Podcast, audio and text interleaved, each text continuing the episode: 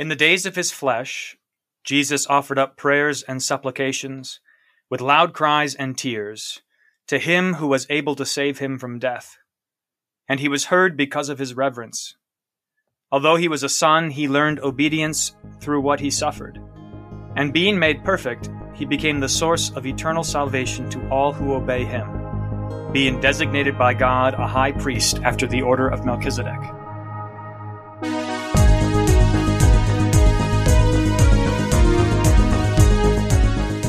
Welcome to A Word Fitly Spoken. I'm Zelwyn Heide here today with David Buchs to talk about the prayers of Jesus. David, how are you doing? I'm doing great. Thanks, Zelwyn. It's good to be on with you again. Um, uh, I was uh, I was sad to miss the conclave. Uh, my my laptop was sitting in a church at a at a circuit meeting very far away from me, and so I had to had to listen in and enjoy the conversation afterwards. But uh, good to talk to you today. Yeah, and we're glad to have you back on. It should it should be a good time. How's the weather out your way? It we've turned the corner uh, just in the last day, so we're gonna get freezing temperatures tonight the leaves we had a nice one nice week of golden leaves and now you know with the frigid temperatures and the wind picking up they're all gonna they're all gonna drop um, but that's middle of october totally to be expected and uh, other, you know otherwise it's been a good fall so good good i mean we kind of have the same weather posting usually yep. so um it's really extremely windy here today is it windy out your way it is. Yep. And I think that that's been uh, the the cause of this change. You know, it's like one last blast through here to bring the cold temperatures. Sure. And I, I know I, I had uh, members of the congregation mention that like things are getting blown off their buildings because of the wind out here, and like a light got blown off of one guy's building and all that good stuff. But it's just I don't know. It is what it is. But I mean, I can look out and see the trees just swaying violently in this wind, and I don't, I don't, I don't know what to make of it. you gotta, you gotta make sure that you all of your windbreaks are set up for the for the winter grazing in the field. There's Owen, so you don't you don't freeze out. All right. So we have enough to provide for the family. So that's right. oh, very good. So we are talking about the prayers of Jesus and Jesus praying and all that good stuff. Why why are we talking about this, David? What is what's the the point of the conversation?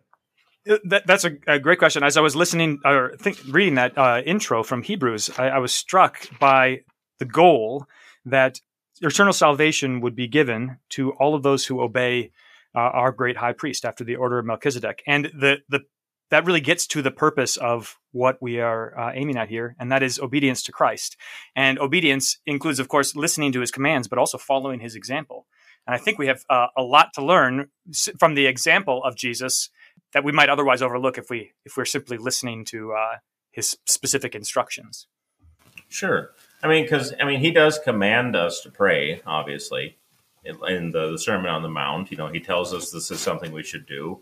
I mean, he tells parables about you know not losing heart and that sort of thing, and always praying. But it's not like you say; it's not just the command itself that's important. I mean, it is important, but but also that he himself prays. And I think we can learn something from the fact that our Savior prays.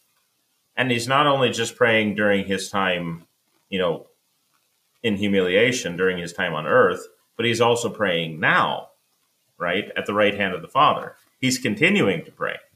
So what I mean, yeah, we have That's a great example that's that's right, and it, it shows us that uh, prayer is not something that he merely takes up in times of desperate need, which you know, frankly, is the way that that we tend to think of prayer. I, I mean, you hear this in the way that w- uh, lots of people, and sometimes I myself, instinctively talk about prayer. Well, you know, I guess there's nothing left to do but pray, as though that is the escape hatch. You know, like in in okay, when all other things fail, then we turn to prayer. And of course, I mean, we all know that that's that that's not the right way to regard prayer.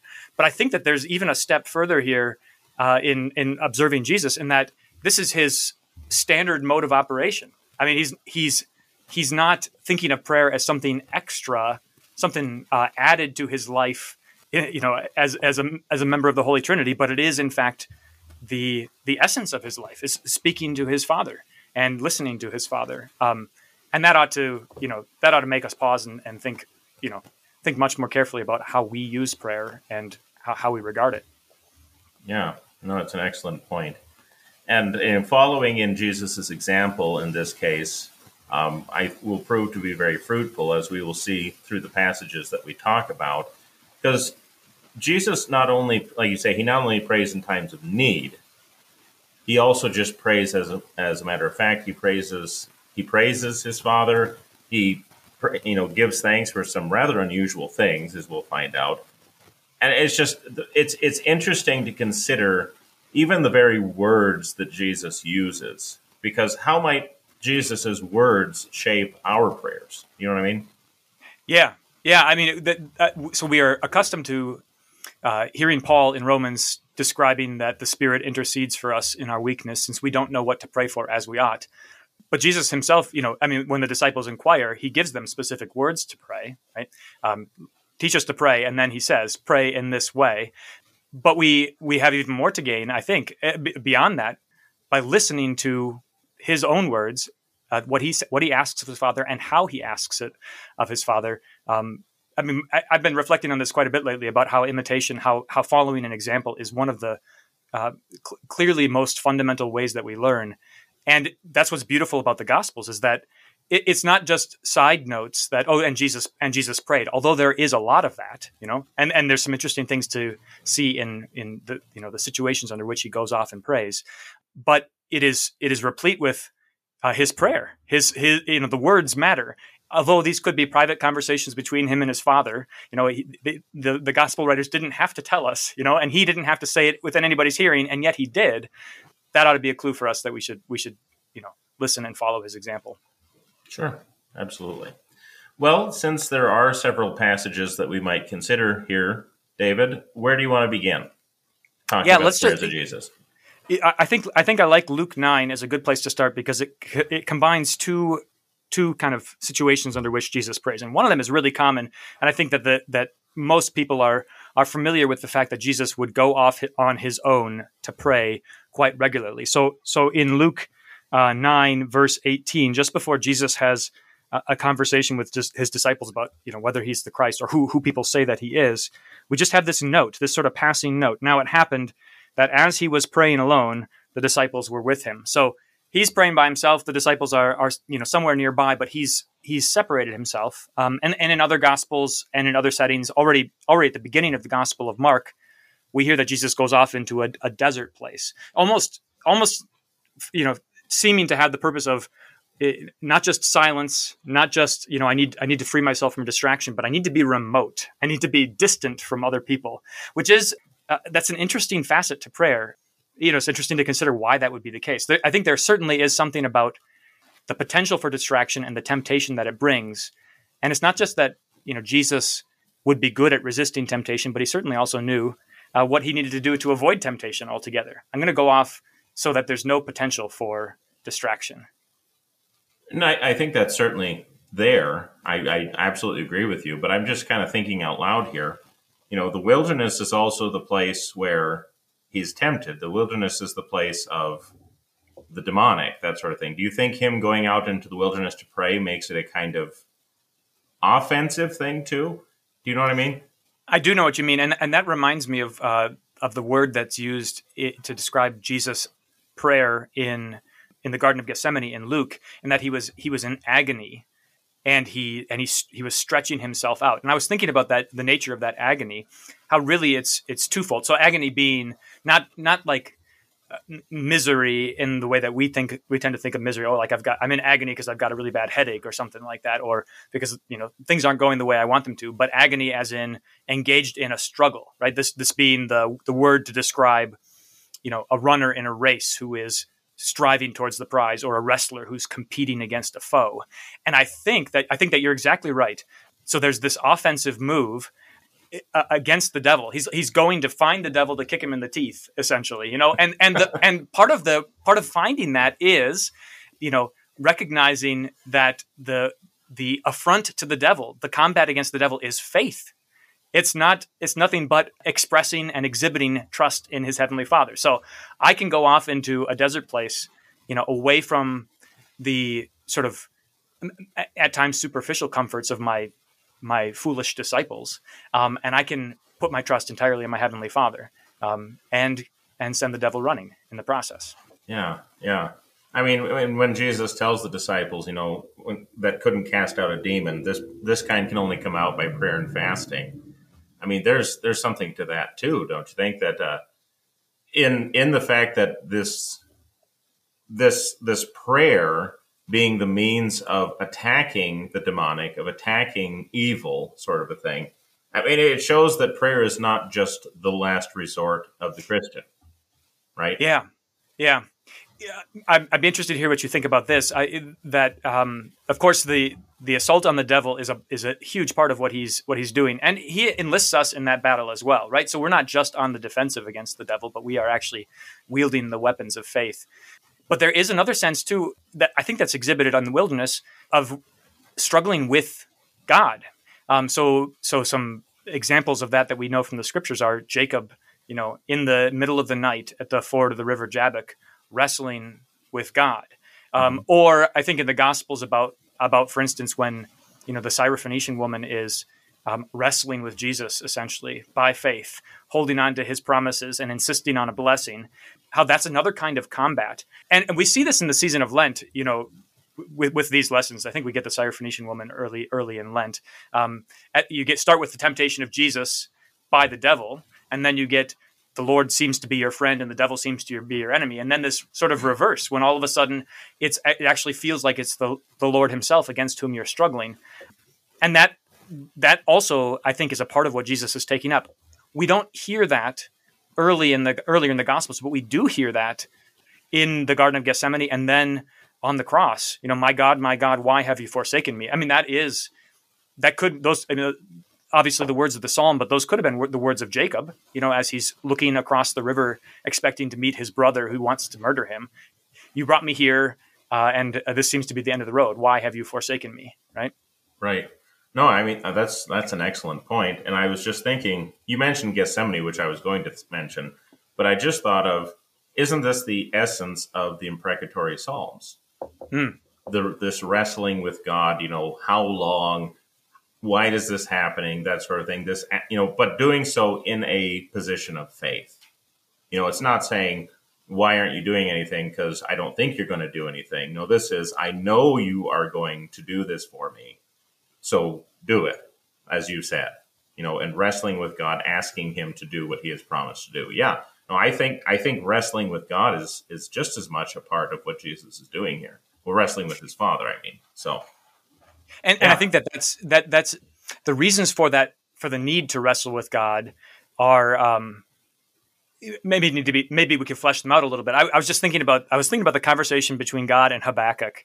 You know, when when the when the cry is, when are you going to do something about uh, you know the wickedness of these people and god says okay i'm going to do something about it here come the chaldeans and habakkuk's like wait a minute they're worse you know they're worse than we are I don't, this doesn't seem like a good plan and I, I, was you know i think that that's that fits well with the, the scandal and the paradox of what jesus is in, in front you know coming coming up against here you know when god relents of disaster against the people of israel um, he often says, I'm not going to destroy you, lest your enemies say about you, their God was unfaithful to them.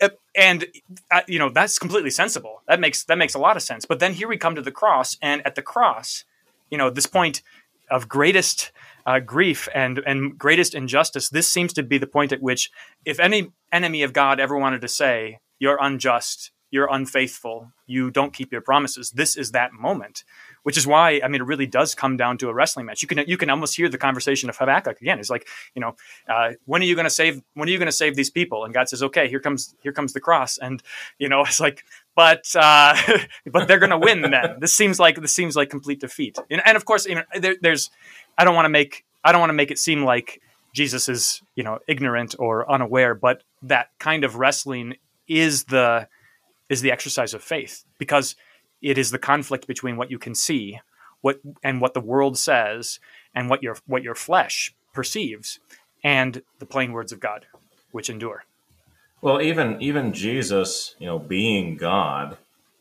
still has to wrestle with these things i mean just to think about the the sheer weight of what he had to endure on the cross and to do it fully aware and fully conscious at all times of what he was doing. I I would be surprised if he wasn't, you know, sweating blood. You yeah. know what I mean? Yeah. I think it is confounding in a lot of ways. Um, and, and they're trying to trying to sort of parse out what that experience um, can be like, uh, would have been like. Maybe, maybe in some sense is is part of the problem. You know, it's like it, it's awful. However you imagine it is worse than you can imagine, right? Whatever you whatever right. you think it was like, because in this at the same by the same stroke that like we can say, man, that that would feel desperate. Can you imagine what it would be like to to perceive that God has forsaken you? But but even then, our our perceptions are so limited. So he perceived right. it even more fully than we we could imagine. You know, right? Just like right. uh, I mean, uh, by degrees, it's it's so much beyond our our comprehension. So whatever we feel like we're doing when we're wrestling against the devil or against God in in our lives and in prayer, I mean, you know, infinitely more so for him. Yeah, absolutely. No, I, I think that's an excellent point. But getting back a little bit to the passage that we have here. So we're talking in Luke chapter 9. Is there anything that we could make out of the fact that he is praying alone, besides the fact that he's getting away from distraction and all of that? You know, what can we learn from this practically for our prayer life. You know yeah, I, mean? yeah, I think yes, I do. I, I think that fundamentally, uh, part of the point is that prayer is for the prayer. It is uh, an exercise of His faith, and that's what Jesus is getting at in Matthew chapter six. Is it six when he says, "Don't exercise your piety. You know, don't practice your righteousness before other men in order to be seen by them. Because if you do, then you have your reward. But instead." Go and close the door and speak to your father who sees in secret, and he who sees in secret will reward you. I mean, this is the example of Daniel who who you know went into his closed room to pray several times a day because it was the natural um, action of his faith. So fundam- fundamentally, and I, and I think we get this wrong. I mean, pastors sometimes struggle with this. You know, people ask you to pray for this or that thing, and it seems that as much as you're making your petitions before God, you're also putting on a show. You know, like so you gotta say it in the right way, or cover all of the cover all of the requests, or um, right. you know, and, and, make it the right length. You know, to show that you're taking it seriously, but that you're not taking yourself too, whatever it might be. Right?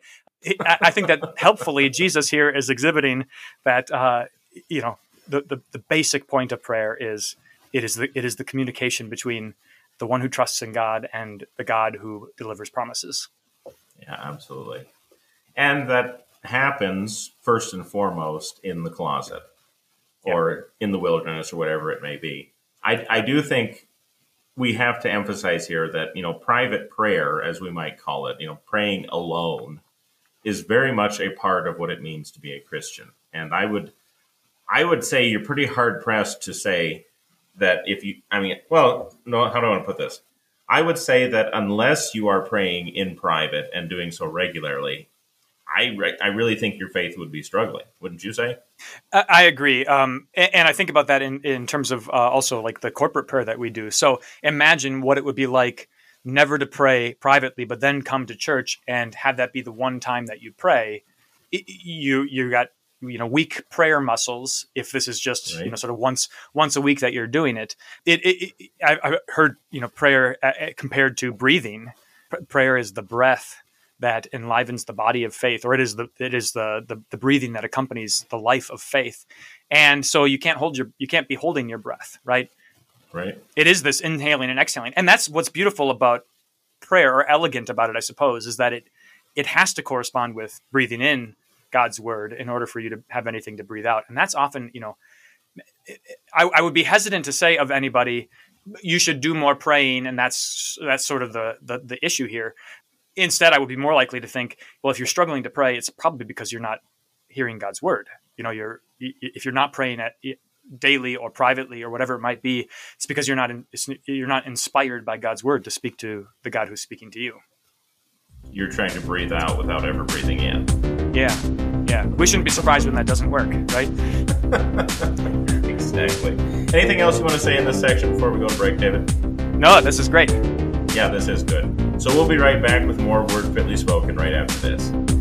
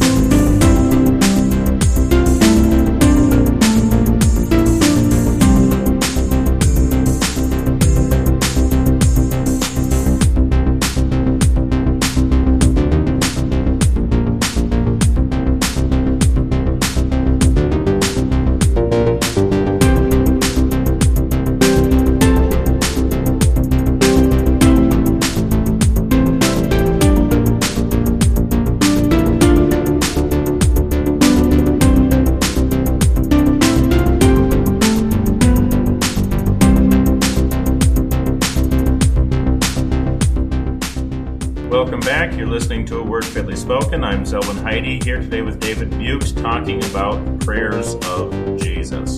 So, David, in the previous section, we just got done talking about Jesus praying by himself in Luke chapter 9, what that means for us, why he does it, all those good things. But we also see him praying in other contexts too, right? Even in even in Luke chapter 9. So, where do you want to where do you want to go with that?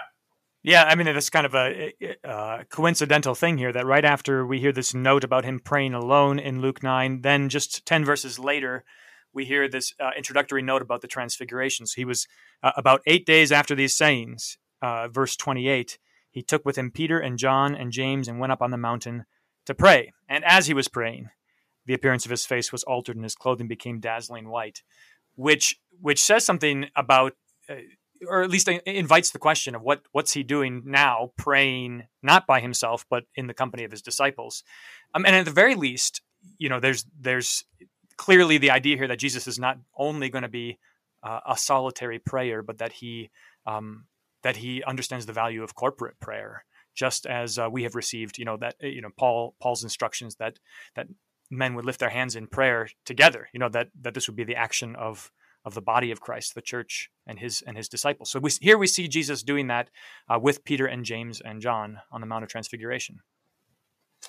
Yeah, I mean, would you would you call this a public prayer? Is this something a little less? I mean, because I've always made the distinction between what I sometimes call private prayer, which is like the prayer with a family, for example, and truly public prayer, which is like what we do on Sunday morning. You know, is that, I mean, it, what would you say Jesus is doing here? Yeah, I think, I suppose that this is probably something um, closer towards to, to, to, private prayer. This is not, this is not an all comers, anybody who's within earshot can hear kind of a thing. Um, mm-hmm. But it is still a step removed from, you know, in a desolate place by, by himself. So I think I like I like the picture of family prayer. So when you when you gather together uh, to pray with your family, it isn't you know an action of the public work of the church. Um, it is how it is, however, um, the, the collected prayers of of this household together. And and here you have um, Jesus in in the companionship of his you know his, his close friends, his followers. And I'm at the you know besides his specific requests that he might have towards the mission that God has you know appointed him for. I'm sure that that here we see an indication also of the fact that they would have prayed together, he and his disciples, for just you know the routine everyday things that they needed along the way. Here he was praying with them just as just as you would with your children. Right.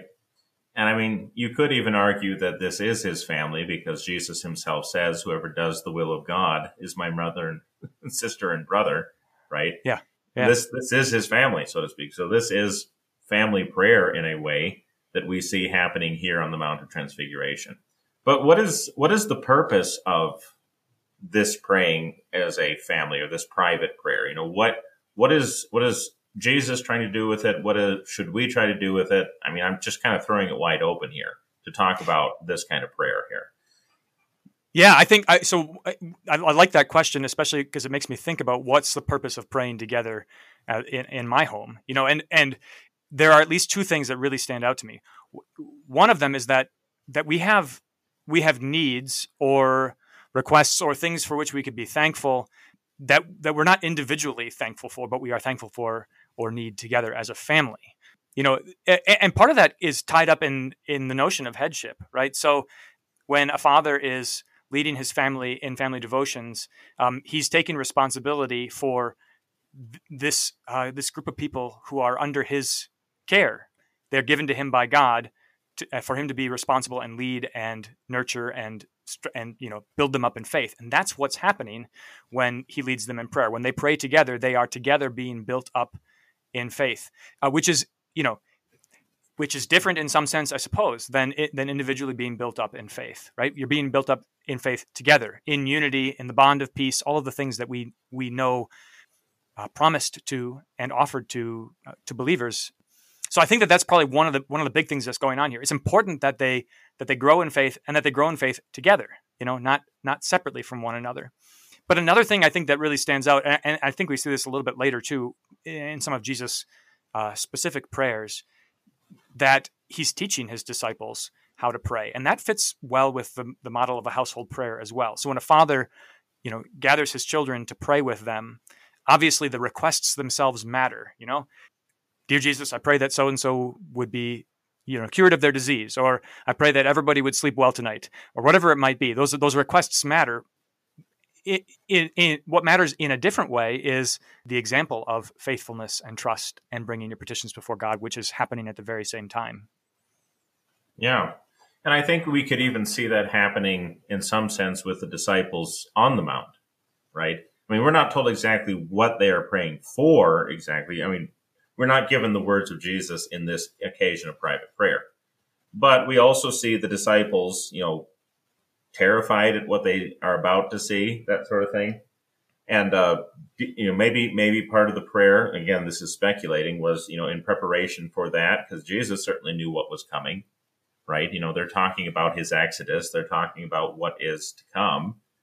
And so I could see certainly this praying together with his disciples as a kind of preparation also for what they are about to go through. And I, I could, that's very much a part of prayer as well, you know, in preparation for the future, right? Yeah. And I think that, um, almost any request, I, am tempted to say any request that you might bring before God is the petition for strengthening of faith.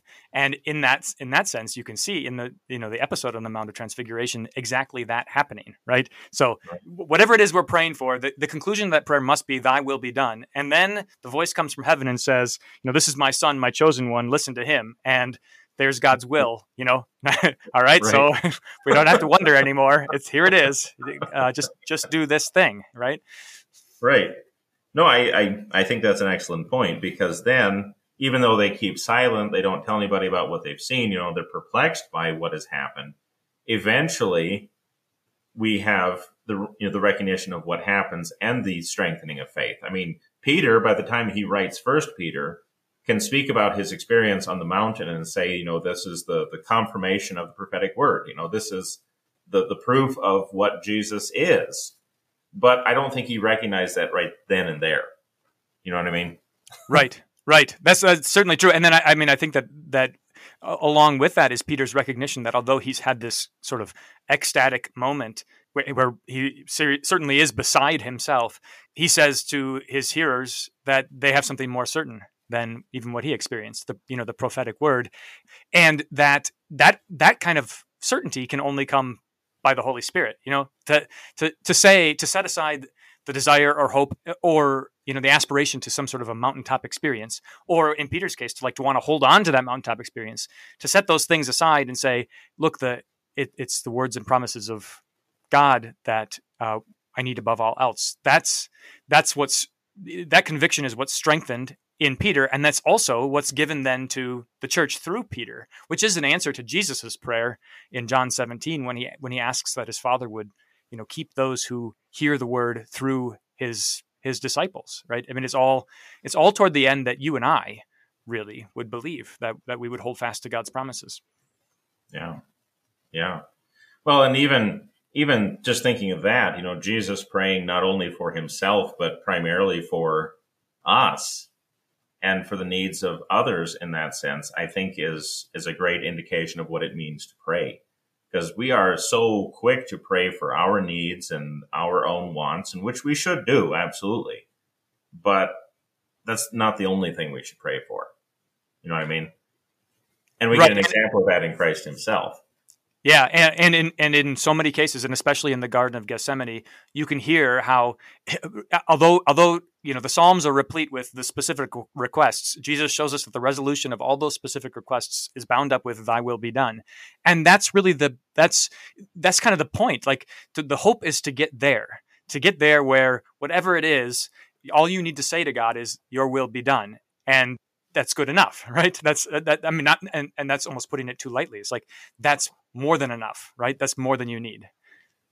Well, because I think most of the time, and again, I'm speaking from my own experience too. When we say "Thy will be done," it's almost kind of a resignation, but I don't mean in a good Christian resignation. I mean kind of like a, well, there's nothing I can do about it, so I guess Your will be done, kind of a thing. You know what I mean? Yeah. And yeah and and really, what Jesus wants us to be able to do, and to, when we say "Thy will be done," is to say that and recognize that that's good enough. That we can be completely content in that, and not just kind of this, "Oh well, we'll see what happens," or maybe this will turn out well, but to actually say, "Your will will be done," and it will be the best thing yeah, I, th- I, think that there's something interesting about how like it, it, it's almost difficult to describe that because like that it is a resignation when we when we say good even good enough. Um, it's like uh, what could be better than God's will being done? Nothing, absolutely nothing. And if His will isn't done, then we are in a world of trouble. So it's right. like Lord, please, please let Your will be done. Because uh, I mean, obviously the will of the world and and the devil and wicked men is dreadful, but even my own will. Oh, I, I don't want to even think about what would happen if my will were done. Lord, please, this is this is better than enough. This is this is what I need, contrary to my own will. Um, and that's I mean that's what Jesus is exhibiting, right? He's uh, you know w- whatever it is um, when he prays for himself for his own needs. It's it's not it's not even like submitting himself to God's will. It's saying I, I must desire your will because I have no hope otherwise. Yeah. I mean, it, it's almost I mean, don't don't take me the wrong way, but you could almost say like his will become, you know, God's will becomes his will. Yeah. It's almost as if his will doesn't. I know this sounds blasphemous, but it almost like it doesn't exist anymore. That it's so completely in tune with the will of God that they are one, that they are the, the same thing. You know what I mean? I do, and I, I, I hear that a little bit in what what I, we heard in the intro from from Hebrews. I mean, it's kind of perplexing. Almost sounds blasphemous, just like just like you described, right? Um, that he, although he was a son, he learned obedience through what he mm-hmm. suffered, mm-hmm. and being made perfect, um, he became the source of eternal salvation. Right? I mean, so obviously there's a wrong way to understand that, but I but I think the the right way and a very helpful way for us as Christians is to recognize that that the struggle, as we said earlier, the struggle of prayer obviously against temptation and the devil, but also with God Himself, towards not overwhelming God, not towards overcoming him, but towards that you know that, that he would overcome me with his promises and that i would that i would have nothing between me and him except for faith. Um, that's the that's the goal. That's the outcome of our prayers right? Is not that a, something i mean it's like the outcome of our prayers is not that we get what we want. The outcome is not even that we get anything except that we trust in god. That's the that's the goal. Right. And then having such faith you know whatever we ask for will be done you yeah, know and right we, we always focus on like, oh, this is what I really want, and thinking that, you know, as long as I'm praying in faith, I will get exactly what my will wants. But that's not really what God is saying.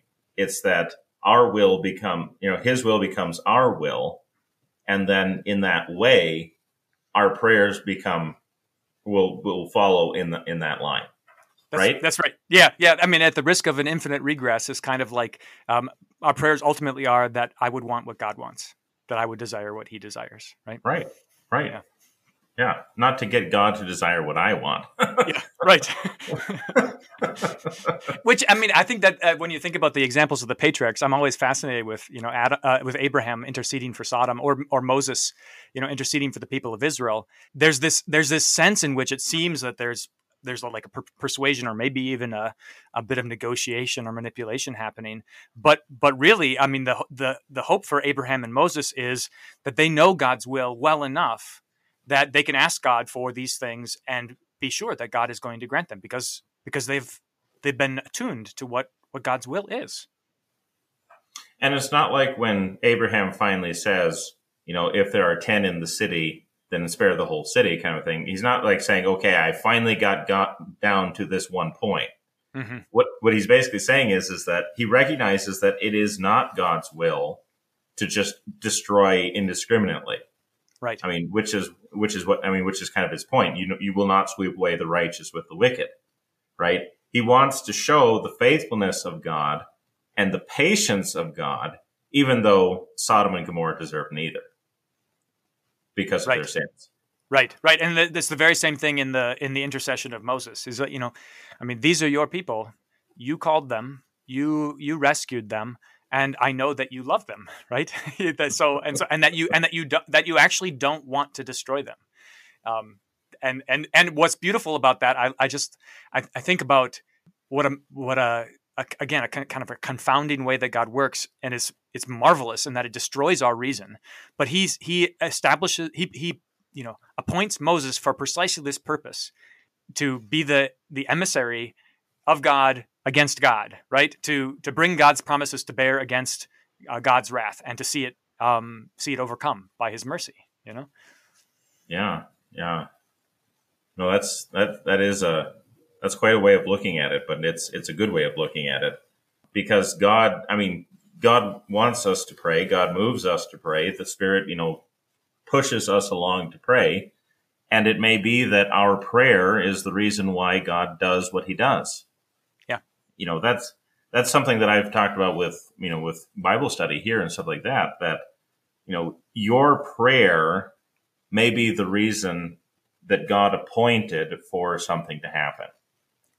I mean, it, that boggles the mind if you think about it, but it, it it does. At the same time, it is absolutely the key to understanding everything we say about, for instance, the sacrament, or everything God says about the sacraments. You know, it, it's the it's the. I love this basic catechism question. You know, how can water do such great things? How can prayer do such great things? How can you know my frail petitions do such great things? The fact is, they do. The prayers of a righteous man availeth much, not because he's righteous, but because God has attached his promises to those petitions and god not only that but god instituted those petitions for this purpose you know when we when you pray for right. the sick when you pray for people who are in trouble when and when you pray for your enemies i mean think about that that god has appointed your prayers as the means of saving your enemies from disaster it's just uh, it's it's um, it's it's marvelous, right? It, it just completely flies in the way in the face of anything we we see in the rest of our lives or in the rest of the world.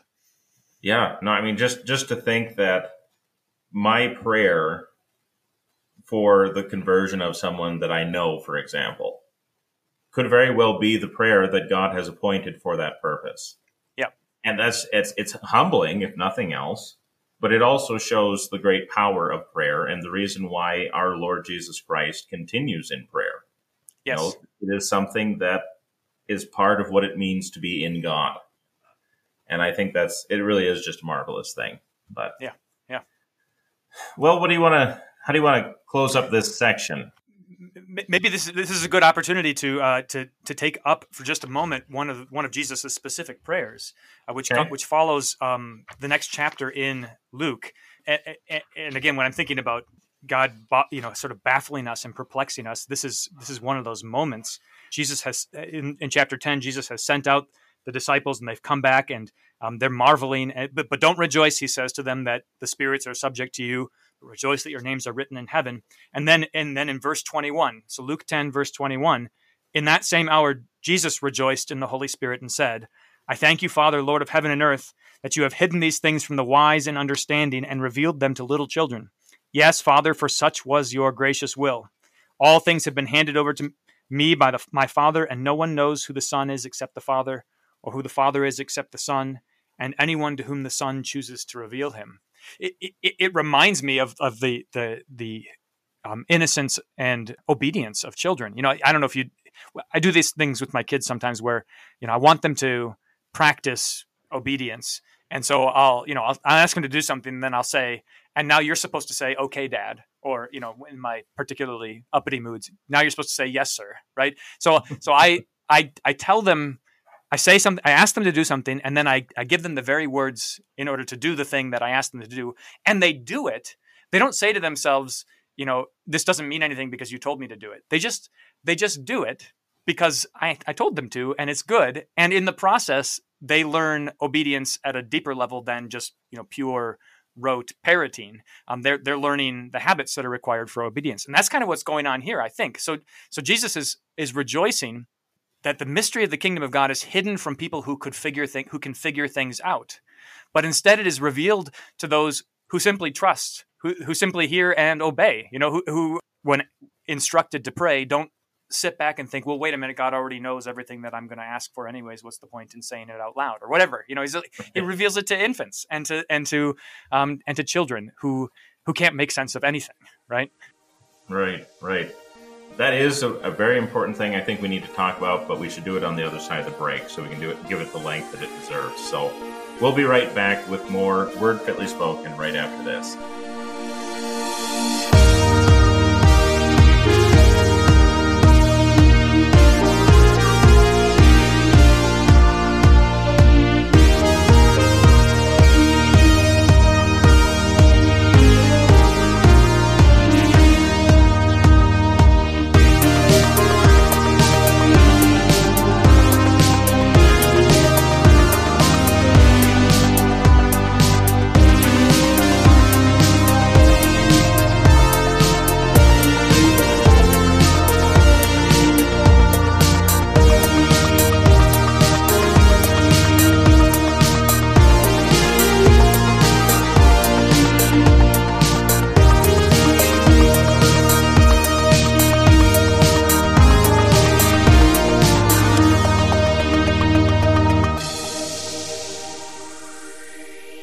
Listening to A Word Fitly Spoken. I'm Zelwyn Heide here with David Buchs talking about the prayers of Jesus.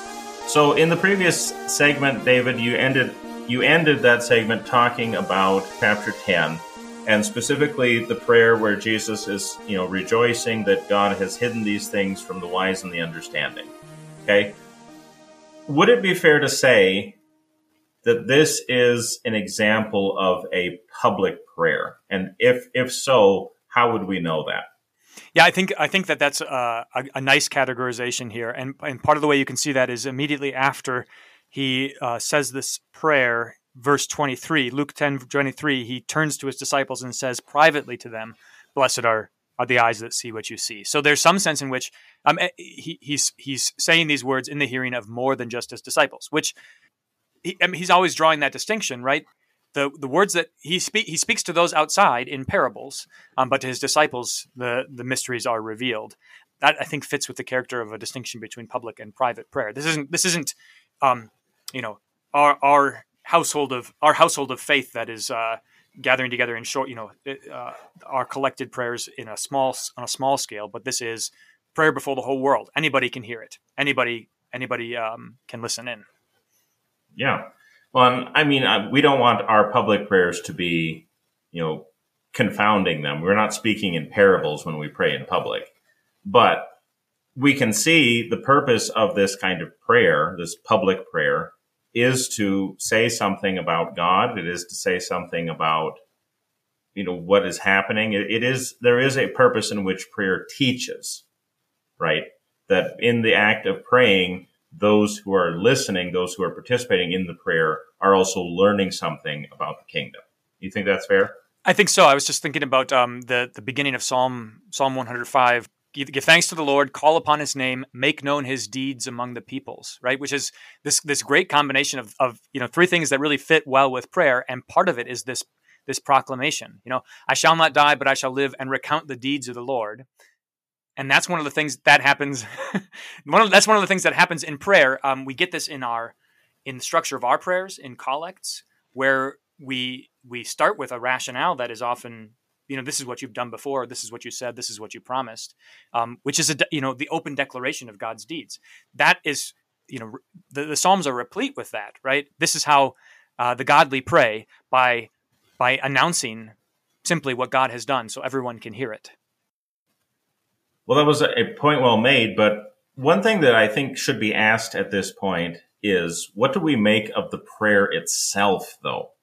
Because the prayer itself is kind of a strange prayer, isn't it? I mean, Jesus is basically saying, Thank you for not letting these people know what you have revealed to these children.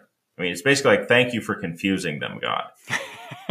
yeah, I, it, that's that's parallel, I think, to uh, another one of the, the prayers where we where we hear the specific content um, in in John 11 when Jesus is, shows up to to raise Lazarus from the dead, and he's already had this conversation with his, his disciples that that is that is perplexing in that same way. It's like uh, Lazarus is sick, but the sickness, you know, it's he's just going to fall asleep oh, he's so it's really not so bad, but he's but then he's dead. So why aren't we going? Why aren't why are we waiting so long? And they waited until you know four days in the tomb, and then Jesus shows up, and um, he has these these remarkable conversations with Mary and Martha, and then he lifts up his eyes and says, Father, I thank you that you have heard me.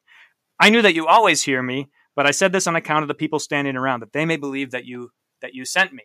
So, you know, what did, what is he thanking his father for him? That he heard him, and part of his request was not that Lazarus would be spared from death. He wasn't he wasn't praying that Lazarus wouldn't die, but really what he's praying for is that that his father would be glorified um, in whatever whatever it is that happens. And there here in John 11, the glory is you know that that that the power of Jesus over death is exhibited in in Luke 10, you know, the the glory of God is in making little, humbling the proud and bringing low those who are lofty and exalted in their own eyes.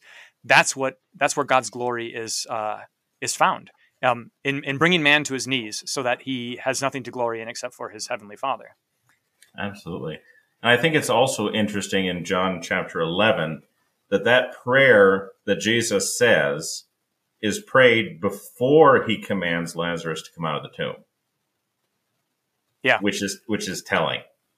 Jesus is not saying Lazarus come out, Lazarus comes out and then he says, "Father, I think that you've heard me. I know that you always hear me."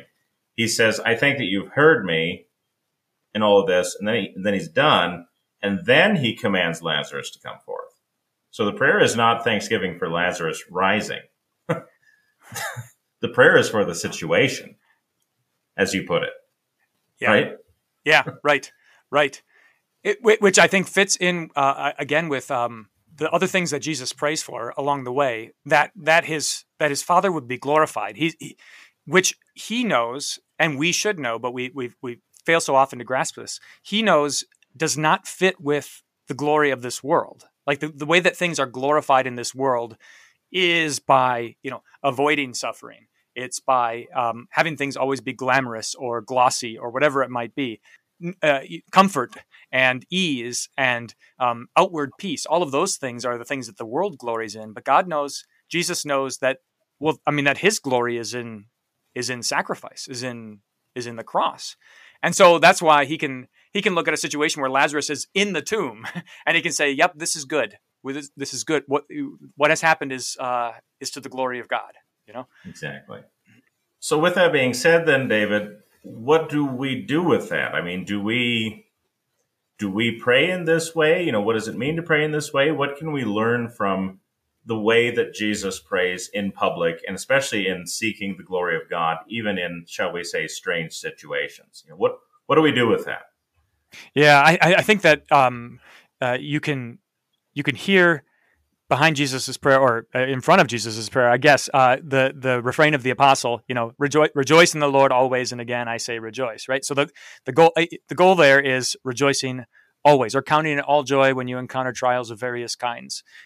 The way the way that happens is not through some sort of a you know stoicism or you know grim you know gritting your teeth and just sort of enduring and you know forcing yourself to smile, but it is as we've said before, you know seeing in in every situation an opportunity to conform your will to God's will and to learn again and again and again that God's will is always good, um, and that His will is for our good, which which you can see all over the place in in Jesus's prayers. That besides besides when He's offering prayers to God for His for His own sake, you know, uh, and like in the Garden of Gethsemane, that this cup may pass, but not my will, but yours be done.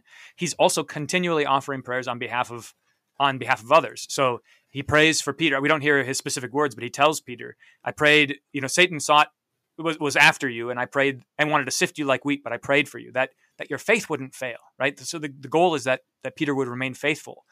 And, likewise on the on the cross when Jesus prays for those who are uh, you know murdering him, the petition is, Father, forgive them, for they know not what they do.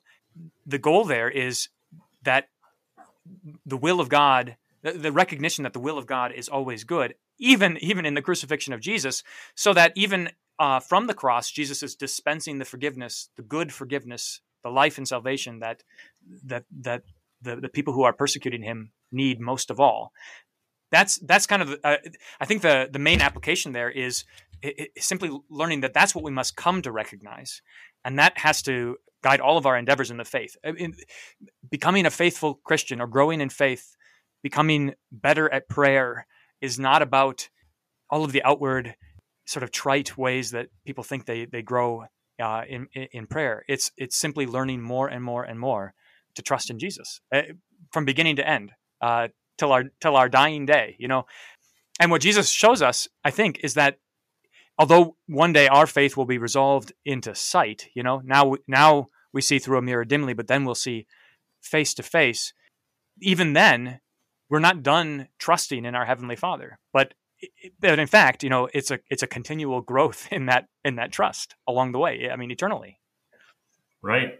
Well, and and in that sense that uh, you know, you say learn to trust Him up to the point of death. You could say even trust Him beyond, right? And that that that this is something that, as you rightly point out, continues. And so, learning to trust and to know the good and gracious will of God, even in the midst of situations where it doesn't seem like it.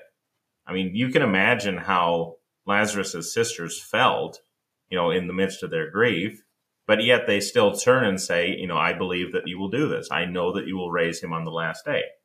You know, so they they have come to trust in the will of God so that even in the midst of that death, they can still recognize that this is God's good and gracious will. That this is I mean this is what this is what he would have done. This is what glorifies his name.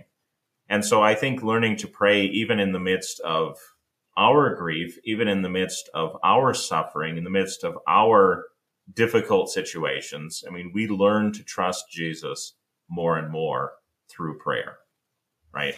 It, it, yeah, and I think that there's great opportunity there for encouraging one another. I, I was thinking about how some of the most joyous things for me as a pastor, joyous moments for me as a pastor, are when people are suffering and they express, they confess their faith in God. As like I, these great conversations where somebody, you know, they've got a long list of stuff that that they're going through or whatever it is, and at the end of that long list, they say, like just like David does, you know, but I'm going to rejoice in God because you know he's he's taken care of me. He's never failed me. He sent his son to die for me. Um, I, I honestly don't think there's anything better than hearing those words from another Christian, which is that's what we're aiming at. And when we when we pray in that way and when we hear others you know i mean that kind of a confession is a prayer in and of itself right? When when we hear that it's so encouraging. It teaches us uh, all the more to, to put our hope in god. You know here here it is. You here you see the the power of faith that when when all the world and your own flesh want to uh, curse god and die still you're going to rejoice in your savior. Indeed. Amen. One thing that I kind of want to get at before we get to the end of this episode, since we're kind of coming towards the end, talking about public prayer here, uh, what what can we also learn to apply for us as pastors and praying, say, in public, like actually praying in the church service? You know, what does what do the prayers of Jesus teach us about that kind of praying and the purpose of that kind of praying as well? I mean, what what do we pick up from the public prayers of Jesus that would inform us about our public prayers as pastors. Yeah, I think that uh, so a, a, couple of things there. One is one is recognizing our collective weakness, and that's that's the reason the Holy Spirit intercedes for us with with groanings too deep for words. But it's also the reason why Jesus is Jesus is the one we hear praying in the Gospels.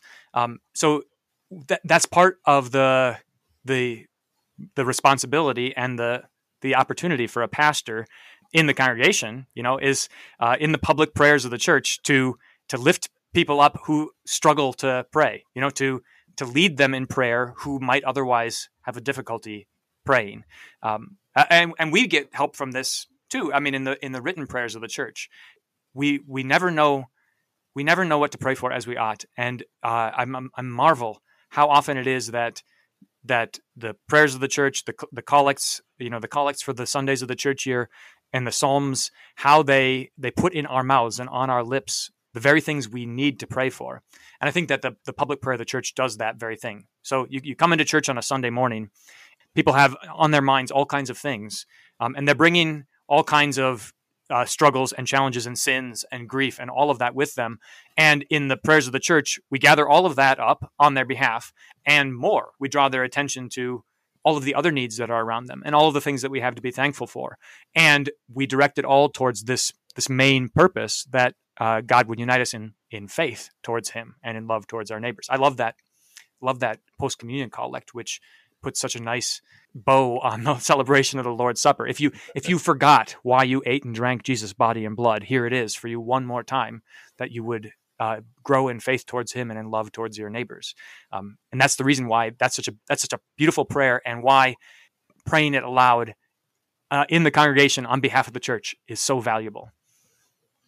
Do you think any of the uh, the weirdness of Jesus's public prayers should be reflected in our public prayers? You know what I mean? I do. I, I hadn't thought of that. I like that. Um, uh, I'm just thinking about some of the some of the stranger prayers that we have, or the ones that come across as strange. You know, the litany, for instance, which you know I always strikes me when we pray that God would protect us from sudden and evil death. Now, the evil death part is is not a big deal, but but from sudden death, um, so many people so many people desire actually that when they die it would be a sudden death. But we we pray against that. Why? Because we we know that God uses He uses our mortality to teach us to trust in Him. I, I think that there's a great opportunity there. I, I like that praying in such a way that people raise an eyebrow at you while you're while you're saying the prayers. well, I'm not saying being deliberately provocative or something, but I mean, but but Jesus Jesus is not afraid to pray for you know, not afraid to give thanks for the situation that he's in with Lazarus, yeah. for example. He's not afraid to pray in an almost, I don't want to say combative way, but basically saying, you know, thank you, God, that you've hidden these things from these people and have revealed them to those who would understand. So, I mean, there is a kind of almost polemic to it, but I mean, is is that something that should ever feature in our prayers, this kind of inherent strangeness or even a kind of, I don't want to say combativeness, but you know what I mean? Yeah, I mean, I was just thinking about real practical situations. So, so suppose you're having a prayer service because there's been no rain. Mm-hmm. And undoubtedly, you you thank God for everything. You thank Him for the gifts that He's given you, and you you ask Him to teach you to trust in Him, and you pray for rain. But maybe what you're kind of what you're kind of getting at there is, you know, maybe a petition that also says, "And thank you for not letting us prosper too much. Thank you for uh, for teaching yeah. us, for humbling us, right? Thank you for uh, using this poor weather, this unseasonable weather, to teach us to call on you. Thank you for the drought to, te- to teach us to pray. Yeah, there's yeah. a there's a provocative prayer. Yeah, but, I like that. But we can recognize in it what God is doing, because I mean, if if we truly confess that all things are for his glory and our good, that includes the the difficult times. Yeah, and that I think that that uh, that I'm just thinking about the the different attitudes you might have in coming to say a prayer service like that. Okay, so so the, the drought's been going on and and crops aren't growing and we're at the point of failure. And there's a way to approach a prayer service which is kind of like you know maybe we're gonna we're gonna offer a sacrifice to the rain god now and maybe maybe he'll listen and open the heavens for us.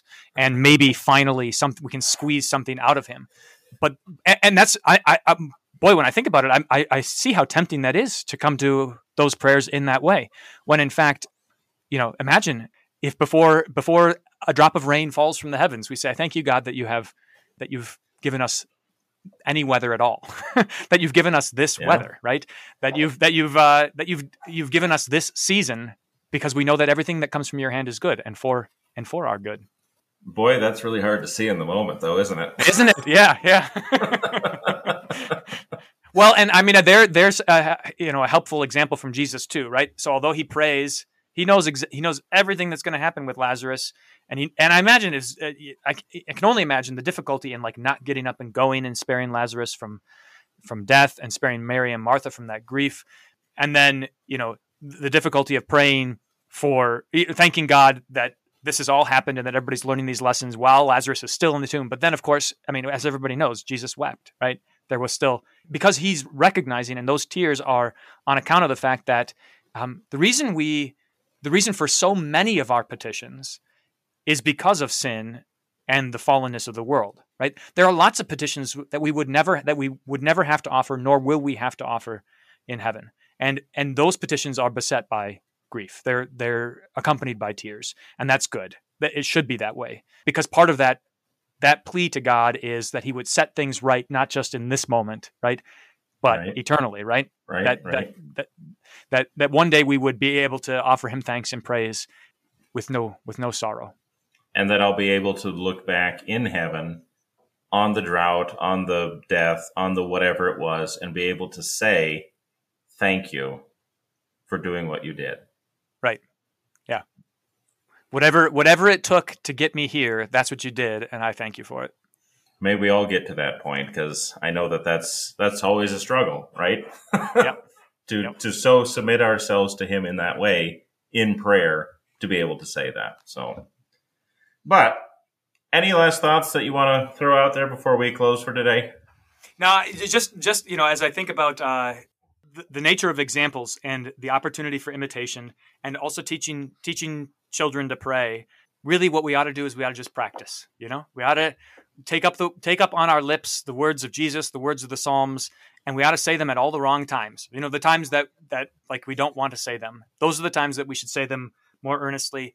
Um, and and thank God that, that that that's how He goes to work on us. You know, He He puts His His word His word is fruitful. It it, it produces fruit, and it and He's promised that it will. So it's like exercise. You know, you don't know how good you're going to feel until you actually get up and exercise, and then then suddenly you feel better. So and I think, as we mentioned in the beginning, you know, with with private prayer, um, with secret prayer, I should say, you know, it is something that we need to do as Christians, and something that we should continue to do as Christians, even following the example of our Lord, who did all of these kinds of prayers for our sake. So, imitate Him, follow Him, do what He's doing, because our Lord knows what's best for us, and we should, if nothing else, want to be like Him also in the way that we pray. This has been a Word Fitly Spoken. If you like what you heard, please check us out, wordfitlyspoken.org, facebook.com slash wordfitly, or Twitter at wordfitly. I'm Zelwyn Heide here today with David Buchs. God love you, and God bless.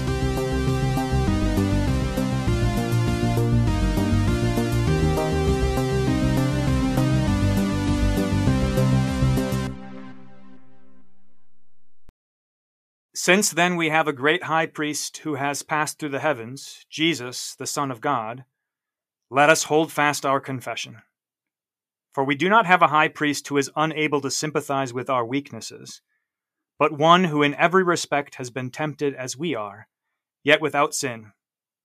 Let us then with confidence draw near to the throne of grace, that we may receive mercy and find grace to help in time of need.